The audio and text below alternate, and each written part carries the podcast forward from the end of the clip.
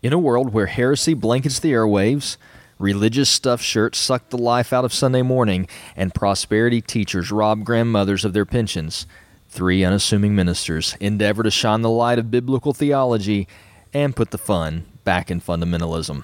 Broadcasting live from the Hall of Dogma.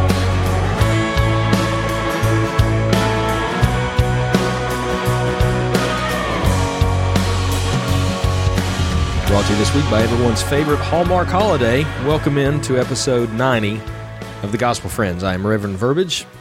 90 is my definite favorite Hallmark holiday. I'm Chase. And I am Nick. Well, it it doesn't have anything to do with 90. It does have to do with today's Valentine's Day. And I was just paying homage to that. That So it's you- Valentine's Day.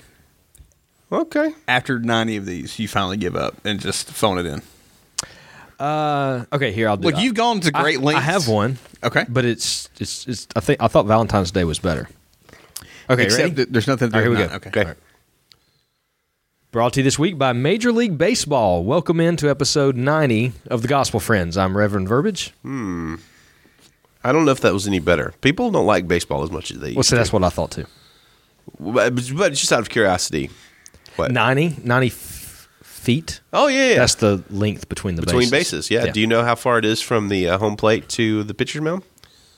Uh, 70. That's close. 60 feet, 6 inches Did is the know correct answer.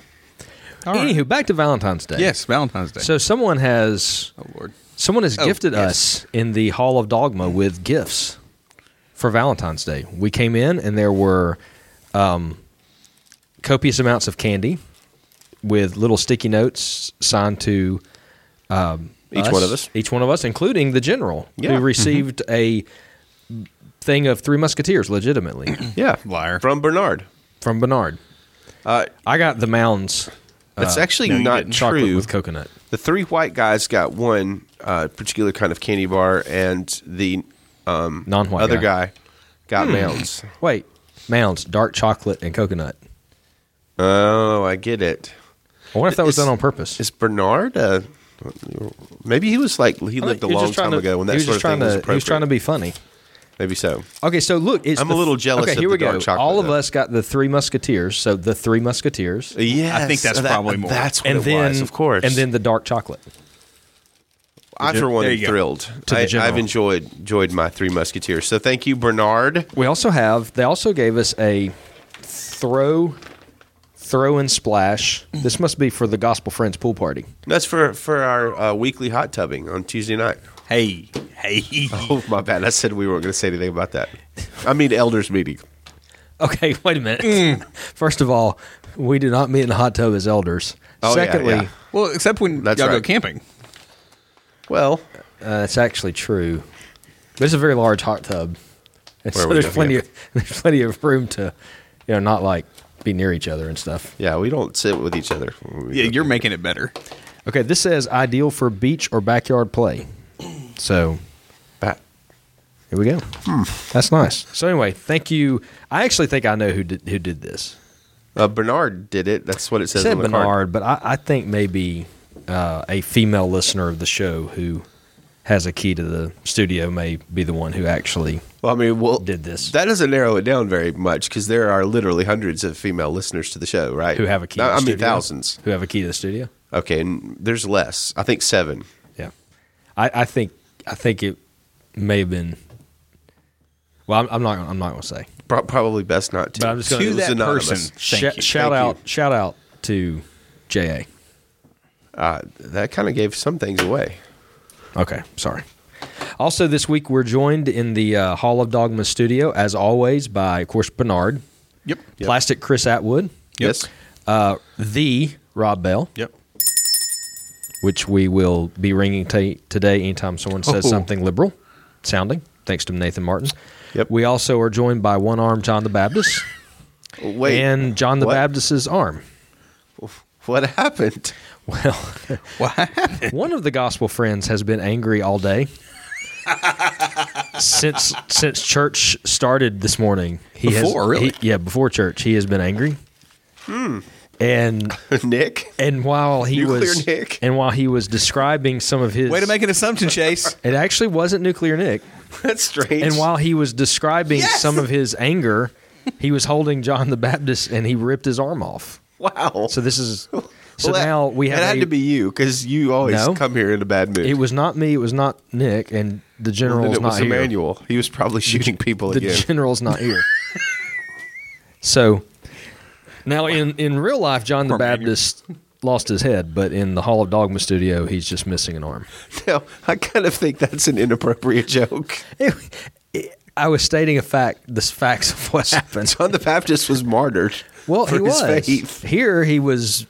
He had his arm ripped off because Captain Crunchy's been in a bad mood today. It fell off while I was holding him. Yeah. I did not Yeah. rip his arm off. Okay. So- I like our version better. Anyway, welcome in Gospel Friends episode Hmm. number ninety. So, David, what is the worst thing your wife can say to you on Valentine's Day? This is kind of a callback to an off the air discussion, but I, I do believe you have an answer for us. I do. The worst thing that my wife could say to me on Valentine's Day would be,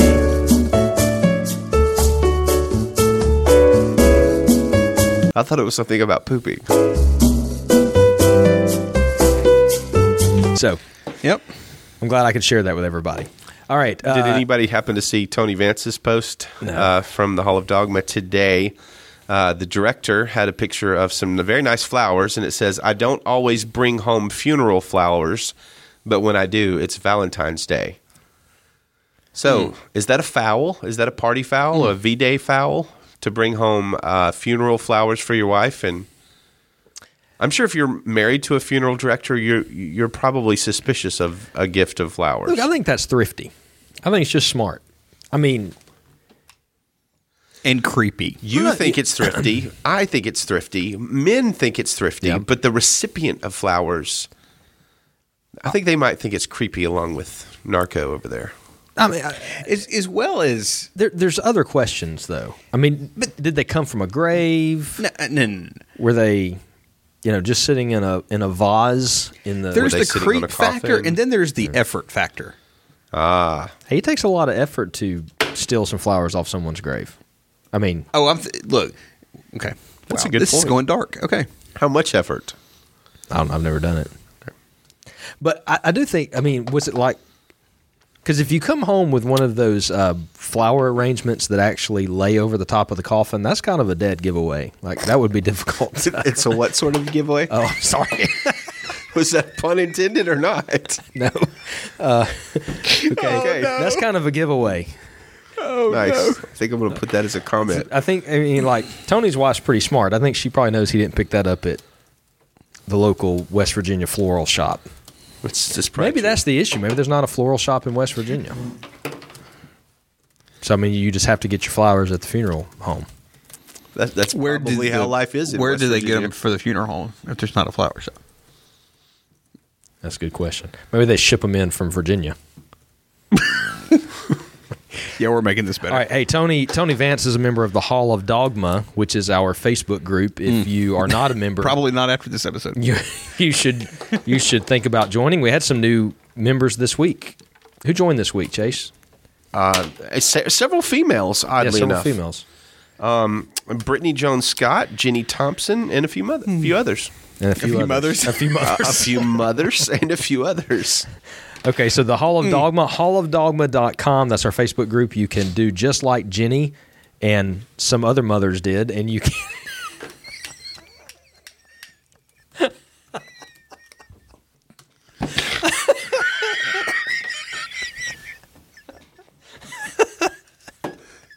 I don't think you should edit that, Nick. I really don't. Why did that not sound bad when you said it? I think, we need to leave this in. Okay.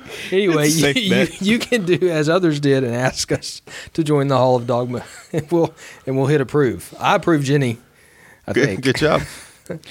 But I don't know at this point why you would want to join. Pro- Yeah, I'm sure we're going to be overwhelmed with invites. Let's this see. week. I think about uh, we could give you some other contact info. Probably the only one that we'll answer right now would be the email. The gospel. Yeah, we gospelfriends at occasionally- gmail.com. We So occasionally tweet. And when was the last time we answered an email?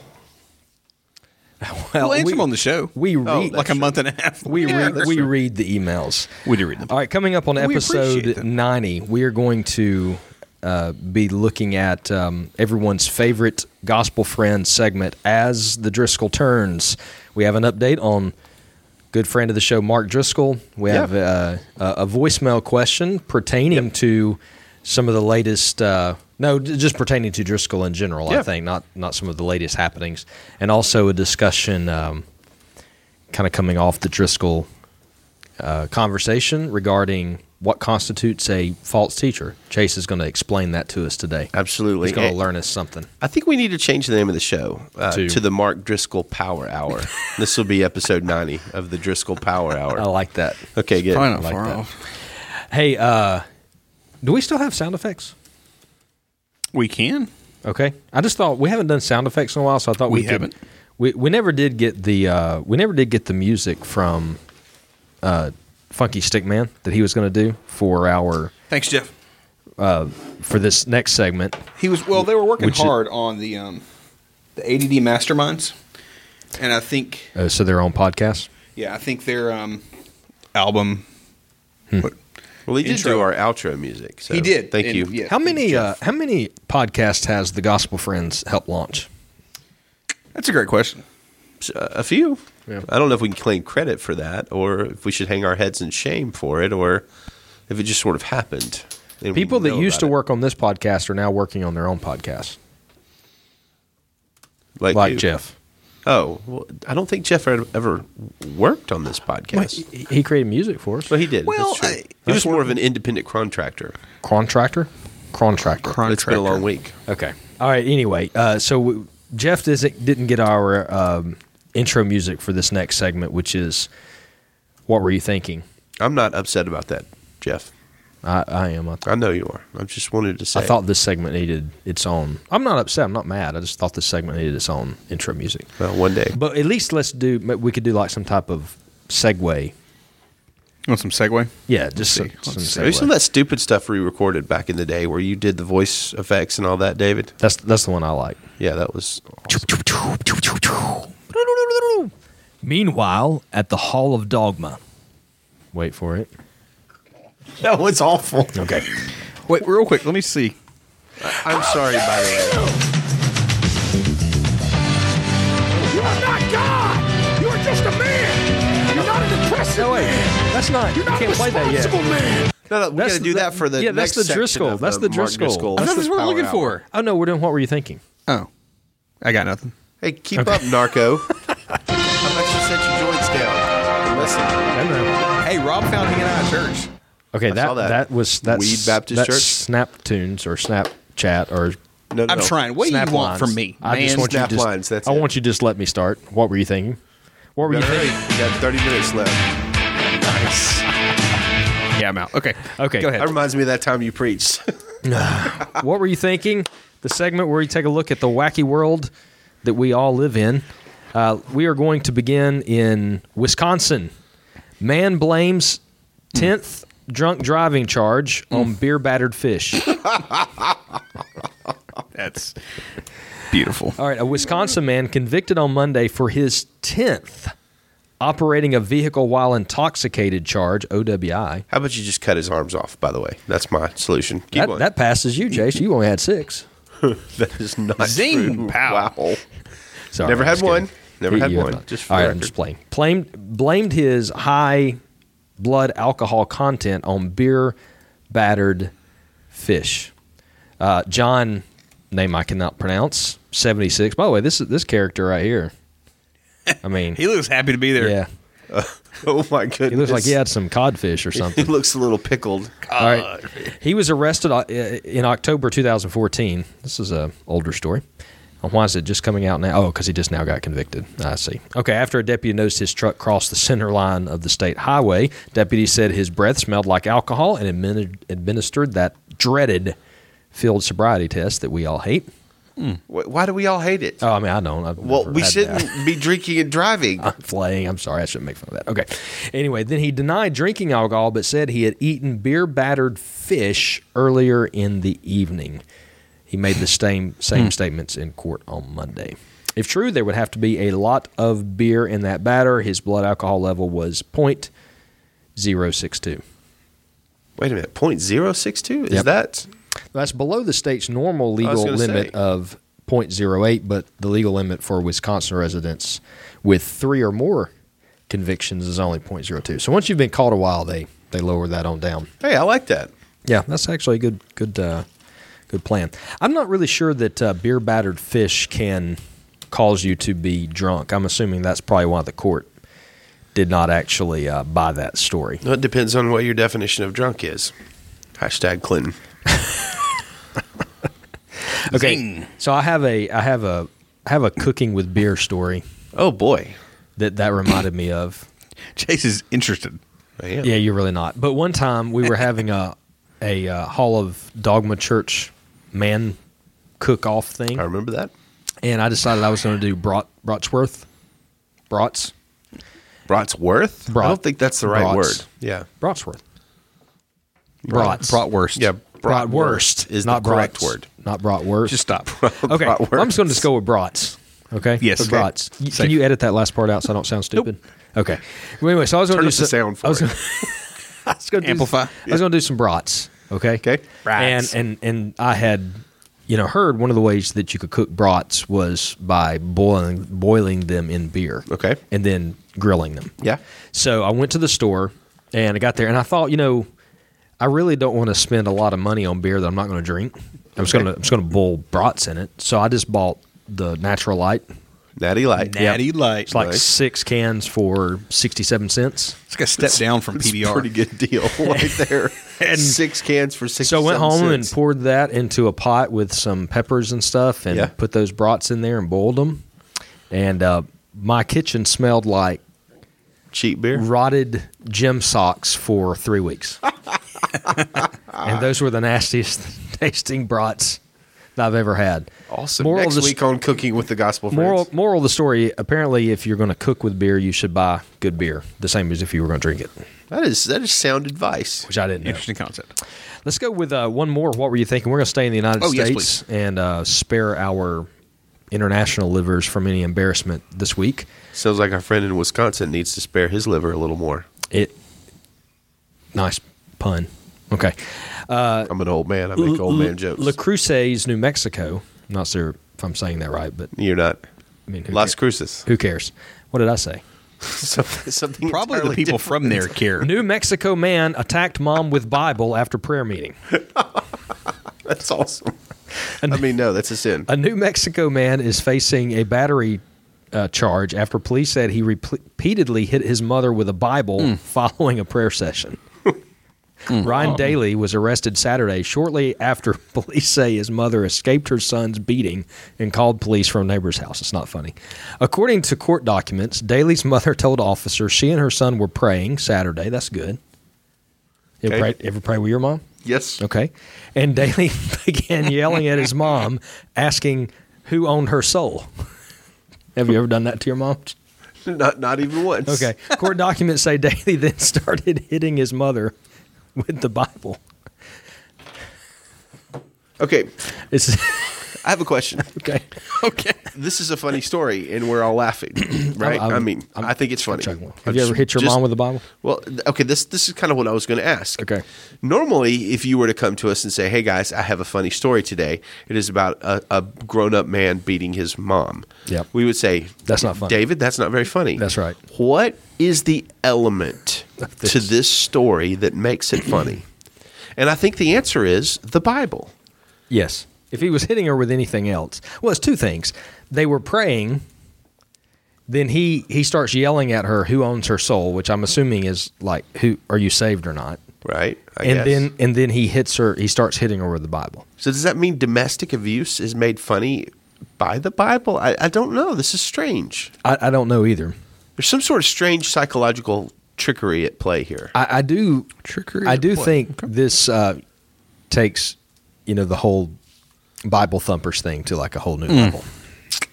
Well, considering it's Bible. You said it. Smackers? What denomination of churchgoers believe that you can save people by beating them over the head with a Bible? Not Methodists. Probably holiness. Wait, wait a minute. Was that just a crack at the Methodists? I don't know. Was it? Well, you'd have to find one Okay. laying around somewhere, first of all. Hmm. All right, what group of Wow. Okay. What hmm. group of Hashtag, I'm just kidding. what group What group of people So I I think the Calvinists believe you just speak the word.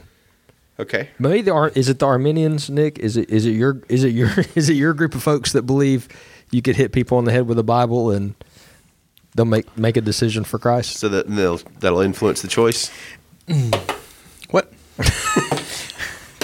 See, this isn't a safe topic for me because some of the people that I most clearly You, um, you've hit your mom with a Bible before. in- aligned with um, trying to physically point someone towards repentance were also um, made you guys look like Arminians with their level of Calvinism. So it was it was ironic to me that um, I'm going to beat you till you repent, even though you're only going to repent if God said so, and it has nothing to do with your choice or not. Um, just there was anyway. Well, listen. The point I'll of ask. the point of this segment is what were you thinking? Yeah. Even I if we what he was thinking. even if we chuckle a little bit, that does not mean we approve. We do not approve. We do of not this. approve of or drunk driving. we didn't. Well, we certainly don't approve of that, and we do not approve of you hitting your sweet old mom over the head with a Why Bible. did you call his mother old? Uh, I'm just assuming. It's good, David. I mean, I guess she could. She might not be old, Way to make it an age thing. That's all right. but but if she wasn't old, I mean, listen, my mom is not in good health anymore. Mm-hmm. But back in the day, if I'd hit my mom with a Bible, I wouldn't be sitting here now. You think she would literally have killed you? I don't know. She, she could have. She could have taken me out. How about your mom? You're always bigger than your mom, were you? My mom is. I mean, you were uh, three feet when you were born. weren't? My, my mom is under four feet. I'm sorry, under five feet. She's not under four feet. That would be pretty small. She's under five feet. And so, yes, for most of my memorable life, uh, the parts of my life I remember, I've been larger than my mom. Sp- speaking of your mom, Yeah. I know we got to move on, but I'm always you? glad to talk about she my was, little, mom. she was a little late for church this morning. she was. She- She was a little late for church. Um, Uh, it was too. there was about ten minutes. It was too cold. there was about leave. ten minutes left in my sermon Yeah. when she walked in. Yeah, I apologize for that. That's all right. Did you just tell her, just David's preaching? Don't get here whenever. Did not. She sent me an email. she thought morning. have plenty of time. Look, she said, uh, this is I will be is late in coming this morning as I slept a little later than usual. Also, it is very cold. And I have Bootsy in the garage. I am I'm watching the temperature, and as soon as it rises a little more, I will put her outside so then I will leave. And if anybody tells my mom that I read her email on the air, I will kill you well, I don't ever talk to your mom. or I will haunt you from the dead. I don't ever talk to your mom. But um, Why don't you talk to you my know mom? what? Kudos to your mom for coming on anyway. There you go. I mean, you she know? knew she was going to be late. Yep. She was only here for seven minutes of the service. Hey, in a world but where she came. people have some pretty low-ranking excuses for not coming to church, you know, she she at least came to part of it. She came. Did she go to lunch with you afterwards? Or She anything? did. Okay, Uh-huh. so it was good. So it wasn't wasted time. That's right. Okay. I remember the good old days. Would you say Speaking of any time gathered with believers is wasted, David? Well, she Nick, she literally she was here like six minutes. Okay. Uh, it was I mean, she that. sat down and I said, "Okay, I'm going to pray and then we're going to have announcements." No, no, no. It was it was longer than six minutes. She was there for a while. I would say fifteen. I'm glad she came. You want to fight about it? No, I don't. Okay. You're too angry today. Too angry. Okay, guys. Uh, all right, Nick. This is where you would actually cue up the Driscoll music as we now move into everyone's favorite segment. Shout out to Adhesive Wombat as the Driscoll turns. How dare you!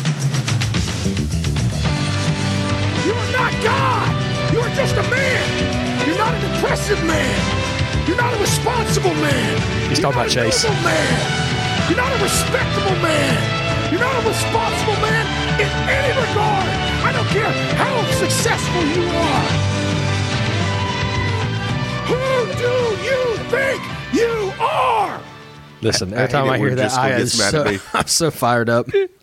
I mean, oh, Who is he talking about or talking to? It was one of his uh, sermons on manhood. Okay. And he Yeah, was- he was just talking to.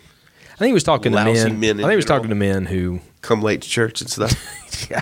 okay. All right, so we have several things that are kind of leading into today's rendition of As the Driscoll Turns. The first being a voicemail that we received from our friend in Atlanta, I believe. Is that where Christian Funkhouser is? Sounds about right. 404 area code. Okay, so uh, from the great state of Georgia, Christian Funkhouser, who left us a voicemail. He did that by calling what number, Nick?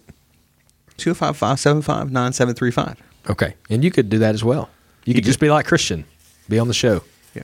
All right, here we How go. How else could they leave this voicemail, David? I don't know. Oh, if Okay. you were international, you could go to speakpipe.com forward slash the gospel friends. Correct. Okay.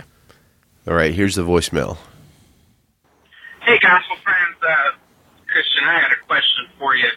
Um, so I've been catching up on everything, and I just went through the whole Mark Driscoll thing. I'm on episode 13 because everything is better with bacon. And um, you know, so I have some, I have political views, and I have views about you know all this kind of stuff. I don't think it's super terrible, but I have been encouraged in light of the fact that um, stuff I say can be taken out of context or whatever, or it can be used against me, kind of like what happened with uh, Driscoll, to go under a pseudonym, almost like what you guys did when you started off everything. What do you guys think about that? Do you think it's worth it? Because know you know Matt Walsh is able to do his stuff and he has his name, but there's also doxing that you got to worry about. Maybe people calling up trying to get you fired if you anger the wrong people. Um, that happens a lot nowadays. So, what are your guys' thoughts? Would you have kept with the pseudonyms, or are you okay being not as pseudonymy because you're in more of a protected space, you know, with the Gospel Friends podcast? Whatever, I don't know. What are your guys' thoughts? Thanks very much, and um, keep up the good work. Thank you, Christian. Just in case people don't know, what what Mr. Funkhouser is referring to is uh, about 15 years ago. Um, not quite 15 years ago, but uh, what, 14, something like that. Quite a while. quite a while ago, Mark Driscoll uh, used a pseudonym on a message board and said some fairly crude things in in, fa- in calling uh, calling guys out. It's not the worst thing you've ever read by far. It's really not terrible, but it's it's fairly indefensible. Uh, Driscoll has owned it and apologized for it multiple times. Again, it's 14 ish years ago. Um, and a lot of people have pointed to that particular posting as a reason for labeling Driscoll a false teacher. Um, I, I think the issue of using a pseudonym is actually a little uh, peripheral. Um, we initially decided we initially were using pseudonyms on the show just to be silly. Uh, from the very beginning, we did identify ourselves. There was no um, trying to disguise our identities. We really were just trying to be silly. Am I correct in that assertion? Yeah, I think one of the shows, actually one of the first shows we did, we actually one of the uh, betas, not you know, Don't look at me in that tone of voice. pre-pilot pilots, but anyway, we we actually kept on purpose saying each other's names and then Yeah. and then acting like oh no no we weren't supposed to do that. So it was always just kind of a Yeah. it was just kind of a, a- a way for us to launch the whole gospel friend moniker. We were never trying to really hide Yeah. who we were. Now, there's several things that we've said over the show, uh, on the show over the years that, um, you know, slightly regrettable. Maybe, uh, maybe I'm glad there's not a a board that's reviewing the entire content of the show in terms of our employment. But um, for the most part, we're not hiding behind that. I believe Driscoll was for that those those two posts 15 years ago. But again, he's owned it. He's apologized for it. I think they're they're well past that. Yeah. Um, but but Driscoll's kind of in the news here lately. Just go, Y- yes, he is. I, I do. I just wanted to before you move away from the pseudonym thing. Yeah. I just wanted to say, in answering Christian's question, I would say it is just based on why you're doing it. So, in other words, I could picture. I don't know.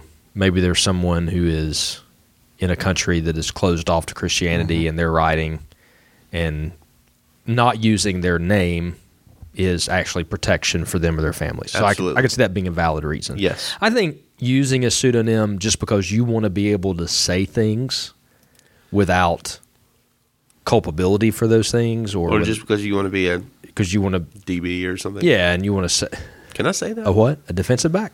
Yes. Okay. That's what I meant. Yeah, I would never want to be a defensive back, wide receiver all the way. There you go. Uh, but you know, just because you want to be able to say things and not have any responsibility for what you said, I, I, I think that's probably a, a bad something. Something would I would think that was probably against biblical. Yeah, it's standards. just dumb. Don't do that. A- And again, Driscoll admitted it- it was dumb, and it was done a long time ago. Um, and I don't think that you should just automatically dismiss it. But at the same time, when a person makes a mistake, owns it, confesses it, repents of it, and it's in the past, at, at what point does it become a sin to keep beating them over the head with it and to use that as part of your allegations against them? Uh, for instance, He I'm- has I'm- he has profusely apologized for Yes. that. He has come out and said, "I was wrong. I should not have done that," and he has repented of it in that he doesn't do it anymore. yes. So I don't understand why that continues to be a reason that he shouldn't be a pastor. Which it got brought up again in the last couple of weeks. I agree with that. I'll, I'll give you another example. We're- We're all Baptists here, at least in name. Um, there's a group of charismatic ministers that were very prominent in the 80s that were part of a movement called uh, Latter day Rain theology. Um, some of those ministers have have long since repudiated that theology. Again, this was in the 80s. They repudiated it in the early 90s, maybe even the late 80s. So so decades ago. Used to teach it, used to run with the movement, repudiated it. Just like back in the day, hey, I was an Arminian, I'm not an Arminian anymore. I'm not necessarily saying those two things are equal, but if you were going to bring me up you, on Jacob. charges for being an Arminian, it would be kind of silly because that was literally over a decade ago. These people that were uh, proponents of latter day theology, I still say see watch blogs. I see people in the Hall of Dogma. I see it happen frequently that they'll say, "Oh, so and so, he's a proponent of latter day."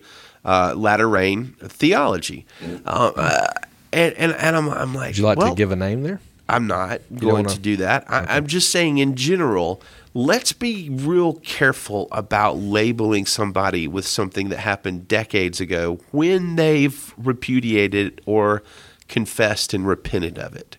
I just don't think it's fair. No, I mean I would go further than just let's be careful. I would say stop. Like if someone has come out and said, "You know, I was wrong. I'm sorry," and they've repented, then you have no place to continue bringing that up to their detriment. Yeah. you are you are holding a standard, especially in Christ in the church. You are holding it's unforgiveness. It is continuing to use that to criticize them is is a sin, in my opinion. It's unforgiveness. You are told to not do that. So, um, and and this constantly gets brought up with Driscoll who who is back in the news. I think you were going to say this earlier, Yeah. but it you know he's we've we've talked about him some on the show, but we we kind of knew this was going to happen. I think when we talked about and we've kind of followed the, the Driscoll story from the beginning, um, just on this show, and as Christian pointed out, we were talking about it, episode thirteen, um, and and maybe even earlier than that, but. Him and his family have moved from Seattle to Phoenix, Arizona, and, and we kind of knew this was coming, but uh, they have announced, uh, Mark Driscoll and his wife Grace, they have announced that they are planning a church in the Phoenix area, and it is going to be known or called the Trinity Church. And kind of an interesting um, backstory there is that um, Grace. Uh, Grace Driscoll's dad planted a church called the Trinity Church that Grace was born into um, and served in. It was the first church that Mark ever attended, and it was uh, the church that bought him his first Bible. So there was a lot of kind of history behind why they named it the Trinity Church. I thought was kind of cool. But he's already hired a couple of well, he's got a couple of guys on leadership and staff. Uh, I, I don't know if um, if you know if they're well, don't know if they're being paid or anything like that. But anyway, they, they got some guys on staff, got some guys in leadership already. Um, got a website going. They haven't announced when they were going to start meeting yet or anything like that. There's also some some kind of oversight uh, to the um, to the church. Uh, they are calling these gentlemen um, wise counsel. So they it's it's uh, some pastors um, who Mark says uh, knows him and his family, and, and they are just going to invest in them and invest in the church. So they're outside of the church. Uh, Larry Osborne, Randall Taylor, Jimmy Evans, Robert Morris. Uh, these guys are on a kind of a uh, a governing board called Wise, uh, of Wise Counsel, and so I, I guess these are just some some men who are kind of set up outside the church. Not a lot of specifics there about exactly what uh, you know. I assume Wise Counsel just means just that. I don't know that they have like any kind of apostolic or elder type authority over the church, but maybe just people that um, you know Driscoll and the church would use to help gain counsel as they're as they're uh, moving forward with the church plant. So uh, when I read this, the first thing I said was, you know, I can't wait to to see some of the blogs that come out, and uh, not disappointed. They have they have certainly started, including Chase's good friend, uh, Mr. Warren Throckmorton. Is that his name? Not a good friend. Okay. That is his name. Uh, so he's already he's he's pretty much apparently prioritize that response. apparently he's he's kind of made his uh, ministry to follow after Mark Driscoll. Uh, Christianity Today's posted an article: Divisions emerge over Mark Driscoll's new church.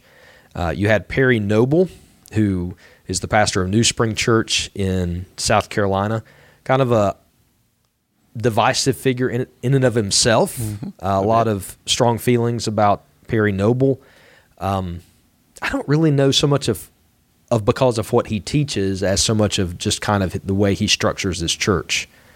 Um, I've always found Noble to kind of be a little hard hitting in terms of how he approaches the word, but um, I haven't listened to him in several years, so that may be a little off. But he's the guy that won't let, um, like, if you're under the age of like 13 or 12 or something, you can't come in the serv- in, in the service at all.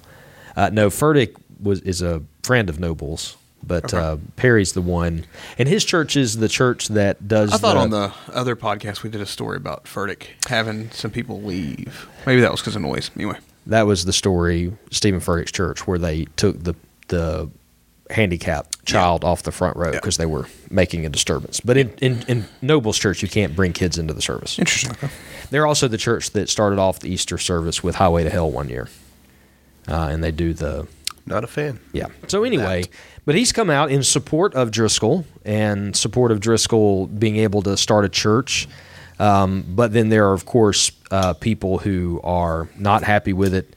Um, some bloggers, um, former Mars Hill Church elder Dave Kraft uh, wrote a response to Perry Noble says, I appreciate your heart in all this, but do wish you had done your homework and exercised due diligence by finding out what really happened at Mars Hill Church. Um, he says, I'm afraid you're in the dark about the truth of what transpired and why the Acts 29 network, Paul Tripp, and 30 former elders believe Mark Driscoll disqualified himself and needs to make some things right before stepping back into ministry. Um, and you got Warren Throckmorton as well, who is a psychology professor and longtime expert blogger on the Mark Driscoll story from Patheos. Uh, and Warren's quote was, "It seems as though Perry Noble cares more about Driscoll's return to ministry than the people who lost their confidence in the church." Is Throckmorton a Christian? Don't know. I don't follow him that well. Okay.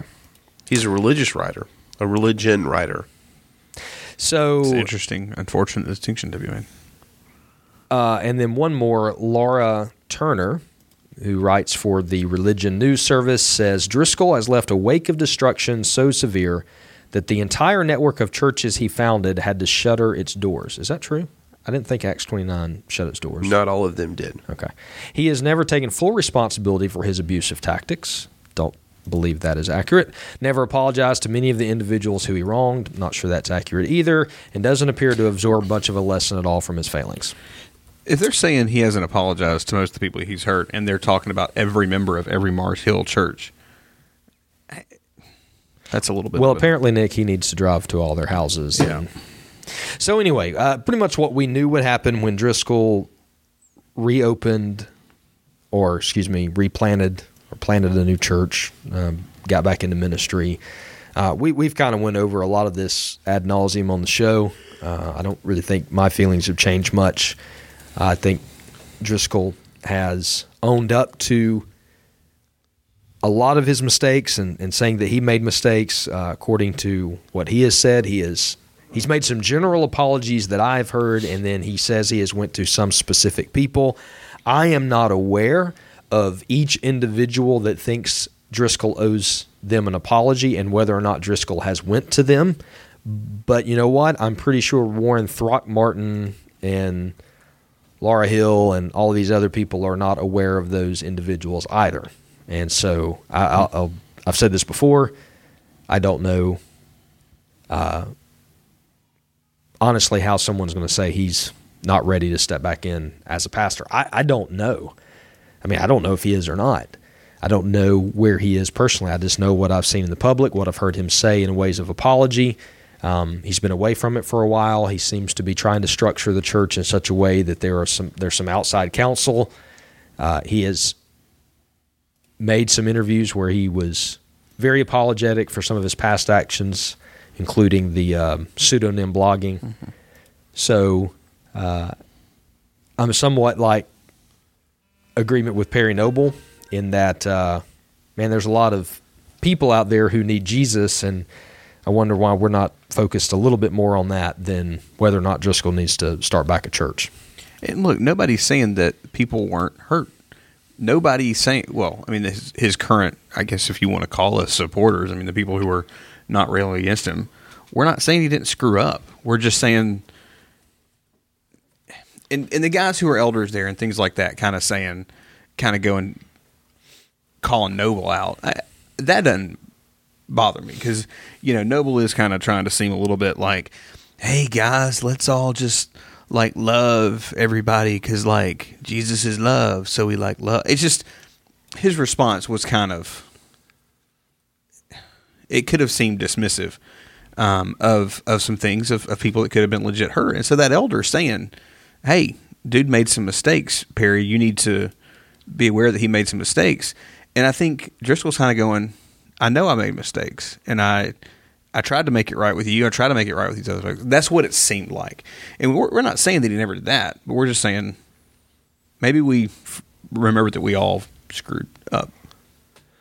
Well, when we think about false teachers, okay, and, and some people are alleging uh, and making the claim that Driscoll is a false teacher and that he's disqualified. Yeah, I think we find in the scripture that descriptions of the fa- of false teachers and false prophets over and over have to do with false teaching, things they taught. Uh, for instance, Second Peter two, there were uh, also false prophets among the people, just as there will be false teachers among you. They will sequ- secretly bring in destructive heresies, even denying the master who brought them, and will bring swift destruction on themselves. Many will follow their unrestrained ways, and the way of truth will be blasphemed because of them. Um, Driscoll was not a false teacher. I guess if you're a cessationist, he is not. He's a continuationist, and you can say he's a false teacher. But quite frankly, if you're a cessationist who says that every continuationist is a false teacher, number one, get your head out of your backside because that is that is patently false and ridiculous. And you would have to classify people like John Piper and Wayne Grudem and pretty much every non. I mean, you would have to. You'd have to classify every non-cessationist as a false teacher, and I think that is is fairly ridiculous. Um, just like I think it's fairly ridiculous if a continuationist would would classify every cessationist as a false teacher. But when you look in Scripture, uh, okay, First Timothy one three plus, as I urged you Timothy, when I was going to Macedonia, remain at Ephesus so that you may charge certain persons not to teach any uh, heterodox, different, doc- different doctrines, nor to devote themselves to myths and endless genealogies, which promote speculations rather than stewardship from God, by which is by faith. False teachers teach falsely.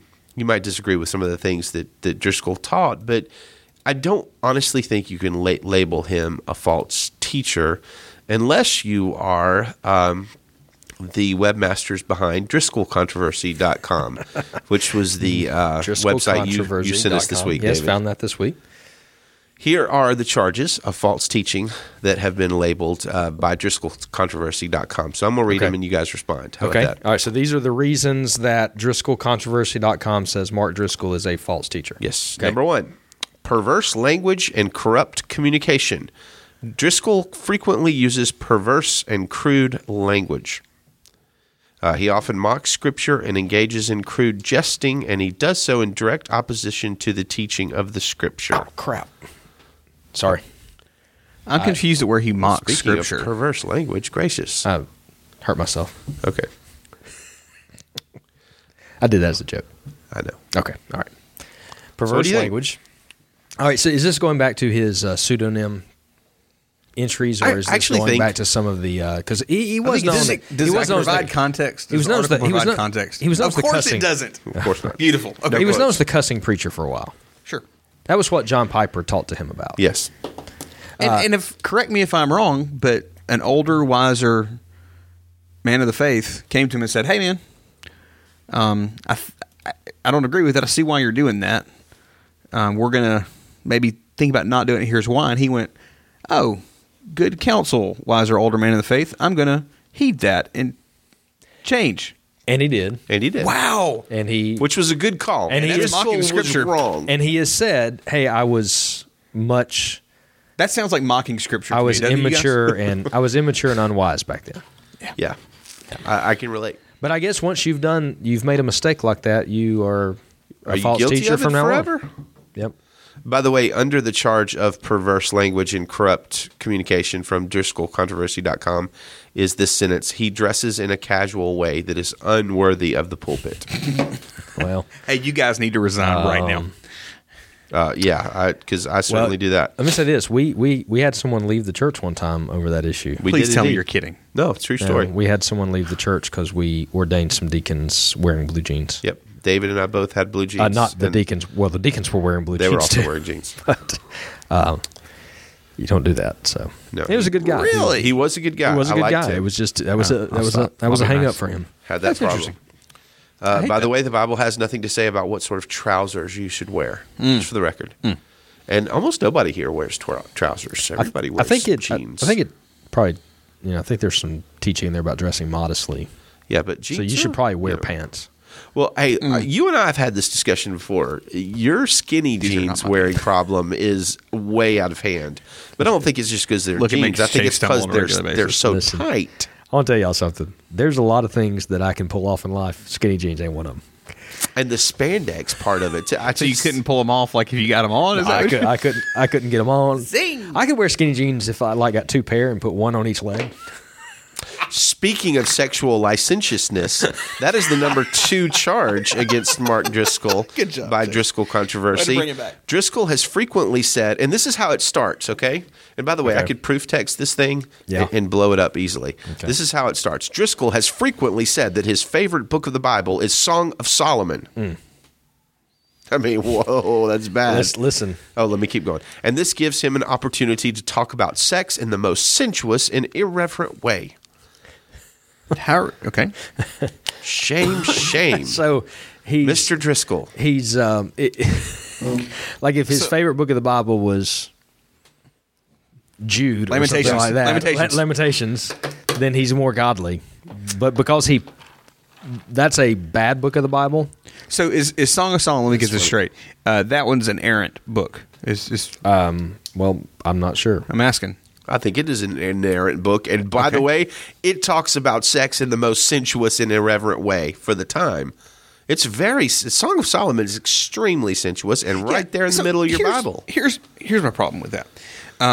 Your problem with Song of Solomon? No, the the idiot who wrote. I'm sorry, the uninformed um, person who needs to get their head out of their. It's the second time we've said Man, you guys today. are using that. need a to lot. repent. Y'all need to chill. Whether it It's be Valentine's Day. I mean, whether it be For some. It's the day of watching love. watching a sporting event or even just the evening news driving to work, walking into establishments, you see the most just vagrant displays of prominent displays of sensuality and sexuality that put this book to shame. But yeah, let's let's put in a corner the one book that would encourage people to engage in this correctly in a godly, God honoring, mutually beneficial, promote marriage unity way. Yeah, let's let's hide that one. Let's throw it away in a place in a time and age where sex is everywhere and then marriages inside the church are falling apart. Yeah, You know, let's no, sorry. Nick, you make a good point, but I would like to point out to our listeners before they decide to listen to you too much, you do dress in a casual way that is unworthy of the pulpit. So I do. I don't know that I, I don't know that anybody should take heed to what you just said. And I have a beard. oh my gracious. They may be okay with beards. Heaven forbid. Oh Lord, no. Mm-mm. You got to be clean shaven. beard. Jesus had a beard. Just say it. Are you bringing logic into this? Because the writer of this article is not. No, that's true. All right, let's do one more. This is the third sign of Driscoll being uh, a false teacher. He uh, Didn't agree with him. Well, it's just actually I don't know what kind of sign this is. It Are these guys Calvinists? I don't know. They followed the Baptist Confession of Faith of 1689. Okay, so the Calvinists won't have them, but they're No. Bapto Calvinists, which is how I identify myself. Bapto Anyway, Cal- number three, God loves punk rock music. This is, of course, disqualifying, and they say that worldly punk rock music Oh, forms a major part of Driscoll's life and ministry. I, I- guys, I've listened to probably a hundred uh, Driscoll sermons. I thought you were going to say 100 pop rock songs. no, well, I've listened to more than that. I've listened to about 100 Driscoll sermons, and I can't tell you how many times that at least half of those sermons have been taken up by punk rock music. I mean, it's just so much. Rancid and Green Day and, it and- and Pennywise, and, Yeah. and it- it's just a shame how often he uh, interjects punk rock music into his sermons and ministry. Not, but let's not let's not take into context the fact that What- what his church is based in the Pacific Northwest, where Well, most was. of the punk rock music came from, and a lot of the people there were either aware of, if not part of that scene. So maybe he was trying to be culturally relevant and speak to the people where they were to bring the gospel. Nick, you don't understand. He has referred, and this is in this uh, quote. He has referred to hip hop artist Jay Z as a genius. How can you be a Christian pastor and say that Jay Z is a genius? I had no idea. I actually don't know who Jay Z is, but he's definitely You not. don't yeah, that's right. We Wow. already established that last time. You don't Yes, know I who know. This is great. He's not country. He is Our opening not for Garth. country. Garth don't need no opener. These guys don't even like John Piper. They said Well, John- they don't like John Piper par- partially because he supported Driscoll. that, that that's why they don't like him. That's what I'm saying. Spiritual discernment is the ability to tell the difference between truth and error and right from wrong. John Piper lacks spiritual discernment because of his support of Mark Driscoll, which he really didn't like wholeheartedly support him. He He's just one refused. of the ones that challenged him for the he swearing. challenged him, and, and he just refused to like hate him and say that he was disqualified from ministry. Well, guys, we're running out of time. Let, let's do this. Hmm. Um, I think people that have listened to the show for a while kind of know that we are not in favor of disqualifying Driscoll. There were a lot of bad things that happened at. Uh, at, at Mars Hill, Driscoll did some wrong things. He's been called out for abusive behavior. Let's just assume that there's some truth to that because I think Driscoll himself has said there's some truth to that. I don't know that that means God is through with him. You know, and I think we have to be really careful assuming that. So let me ask you guys this question. How do we deal with false teachers? How do we rightly? This Driscoll controversy website and people that think like that, quite frankly, are, are I, I believe they're pro- possibly earnest Christians, but so wrapped up in judgmentalism and looking at unimportant, unbiblically important things like the way a pastor dresses, that their their their heads are are stuffed up in the clouds, stuffed up in a blanket, something where they just can't see. But the fact of the matter is, false teaching is rampant in God's church, and it's extremely dangerous. And these kind of people uh, calling everybody a false teacher doesn't make the problem wor- uh, better, it makes it worse. How do we deal with false teaching in the church in a biblical way? How do we deal with that? Well, I think we've talked about this a little bit on a previous episode, but I, I, I've I brought up before the question of is there a is there a difference between being someone who gives false teaching and being a false teacher? Uh, I asked that question the last time we discussed that, and part of my thinking is. Um, at some point in my 10 years of pastoral ministry, I've taught something that was false So have I. there are things that today I would not teach the way that I taught them when I first got into ministry or, or started preaching eight years ago. There are things that I today disagree with myself of eight or nine years ago over. Um, and so in, you know, I've, I don't know. I, I, I struggle with really how to define what a false teacher is. Um, although I, I do think that men who are continually seeking God, seeking His Word with humility to say, God, I want to shepherd people the right way. Uh, as an under shepherd of, of Christ, I do not want to teach falsely. Show me where I am wrong. Show me how to properly lead. Um, I do not want to think that I understand everything. I want to remain teachable and that they surround themselves with other godly men that they can that can, they can be challenged on their thoughts from scripture. I think those men are um, well down the road of not being the biblical definition of a false teacher. I think those who have given themselves over to untrue doctrine and have shut themselves off from counsel and with a prideful heart believe there is nothing for me to learn in this area. I think those men are are much closer to being that biblical label of a false teacher, and I think the Bible says we deal with false teachers um, very decisively. We uh, protect the church from them or remove them from the church if if we recognize them and, and we handle we handle them um, uh, very directly because they are dangerous to the church. So that, that's that's my thoughts. See, my only my only pushback there is I've been arguing with you for years, and you still won't cede any ground. That's just David. That's true. There's a difference between stubborn stubborn teachers and false teachers are different.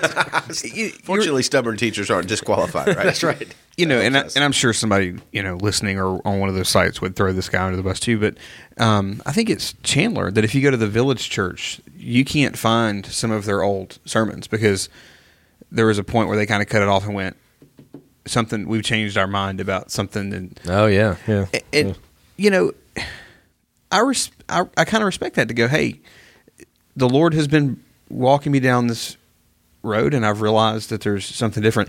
The other thought that comes to mind is one of the guys, and I think we've talked about it on here. Um, after they left, um, what's the um, God hates folks church, Westboro. Westboro, yeah. I've been there before. Not inside. I just drove past it last year when we were in Kansas. there's too many options for Okay. jokes right here. Um, but after after one person kind of broke fellowship with him, um, and he was he was talking about his experience, he he talked about how he was so afraid of the judgment of God, he was doing as much as he could to make sure God knew we're not like them. Yeah. And and I don't wonder if there's some of that sometimes with with people that just want everybody to be a false teacher. They want they want God to know, hey, if there's anything they did bad, I'm not, I'm not like them. And I, and I, that saddens me because I think it's a little bit of a misunderstanding of the word and the gospel and forgiveness. Um, but sometimes that that will sometimes soften my heart, as sarcastic as we can be towards articles like this. That sometimes softens my heart to situations like that of what's their reasoning. And I don't know. Chase? I think, guys, we have to do a better job of exhorting each other and and and building each other up. I, I think criticism is not the way to stop false teaching and false prophets in the church. and I think there's too much of that. And the net result of that is that the gospel is compromised and watered down because we're not, in fact, dealing with each other in the right way when people go astray. So, good points, Nick. Good points, David. And uh, good discussion. All right. I think we're going to turn this one in, unless David, you have something to correct us about. Uh, no. Wow. No. I mean, I, It's impressive. I, I like to handle things privately. Speaking man. of speaking of handle things, it's good to see uh, Matthew 18. John the Baptist has a handle on his arm again. All right. If We need to post a picture of that. I'm sure there is uh, plenty of feedback you may have about this episode. Um, please feel free to hit us up um, on one of our many ways to contact us. Um, Twitter, um, as mentioned before, um, has diminishing returns or variable returns. But you can try at my gospel friends on Twitter. Um, email is a little bit safer, thegospelfriends at gmail.com. Uh, voicemail, eh, it's, it's, it's a flip of the coin, 205 575 9735 or speakpipe.com slash the gospel friends. Um, all our show notes, past episodes, contact info can all be found at thegospelfriends.com.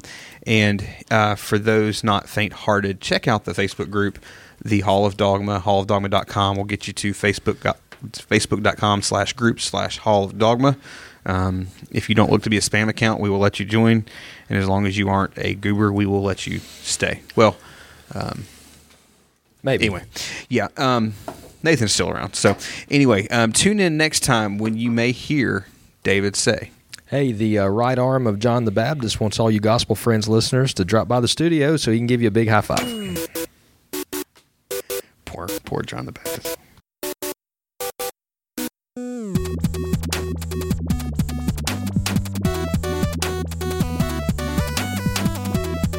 This is a band for mine.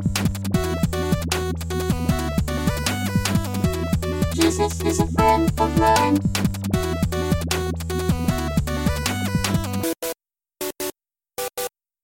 Mm.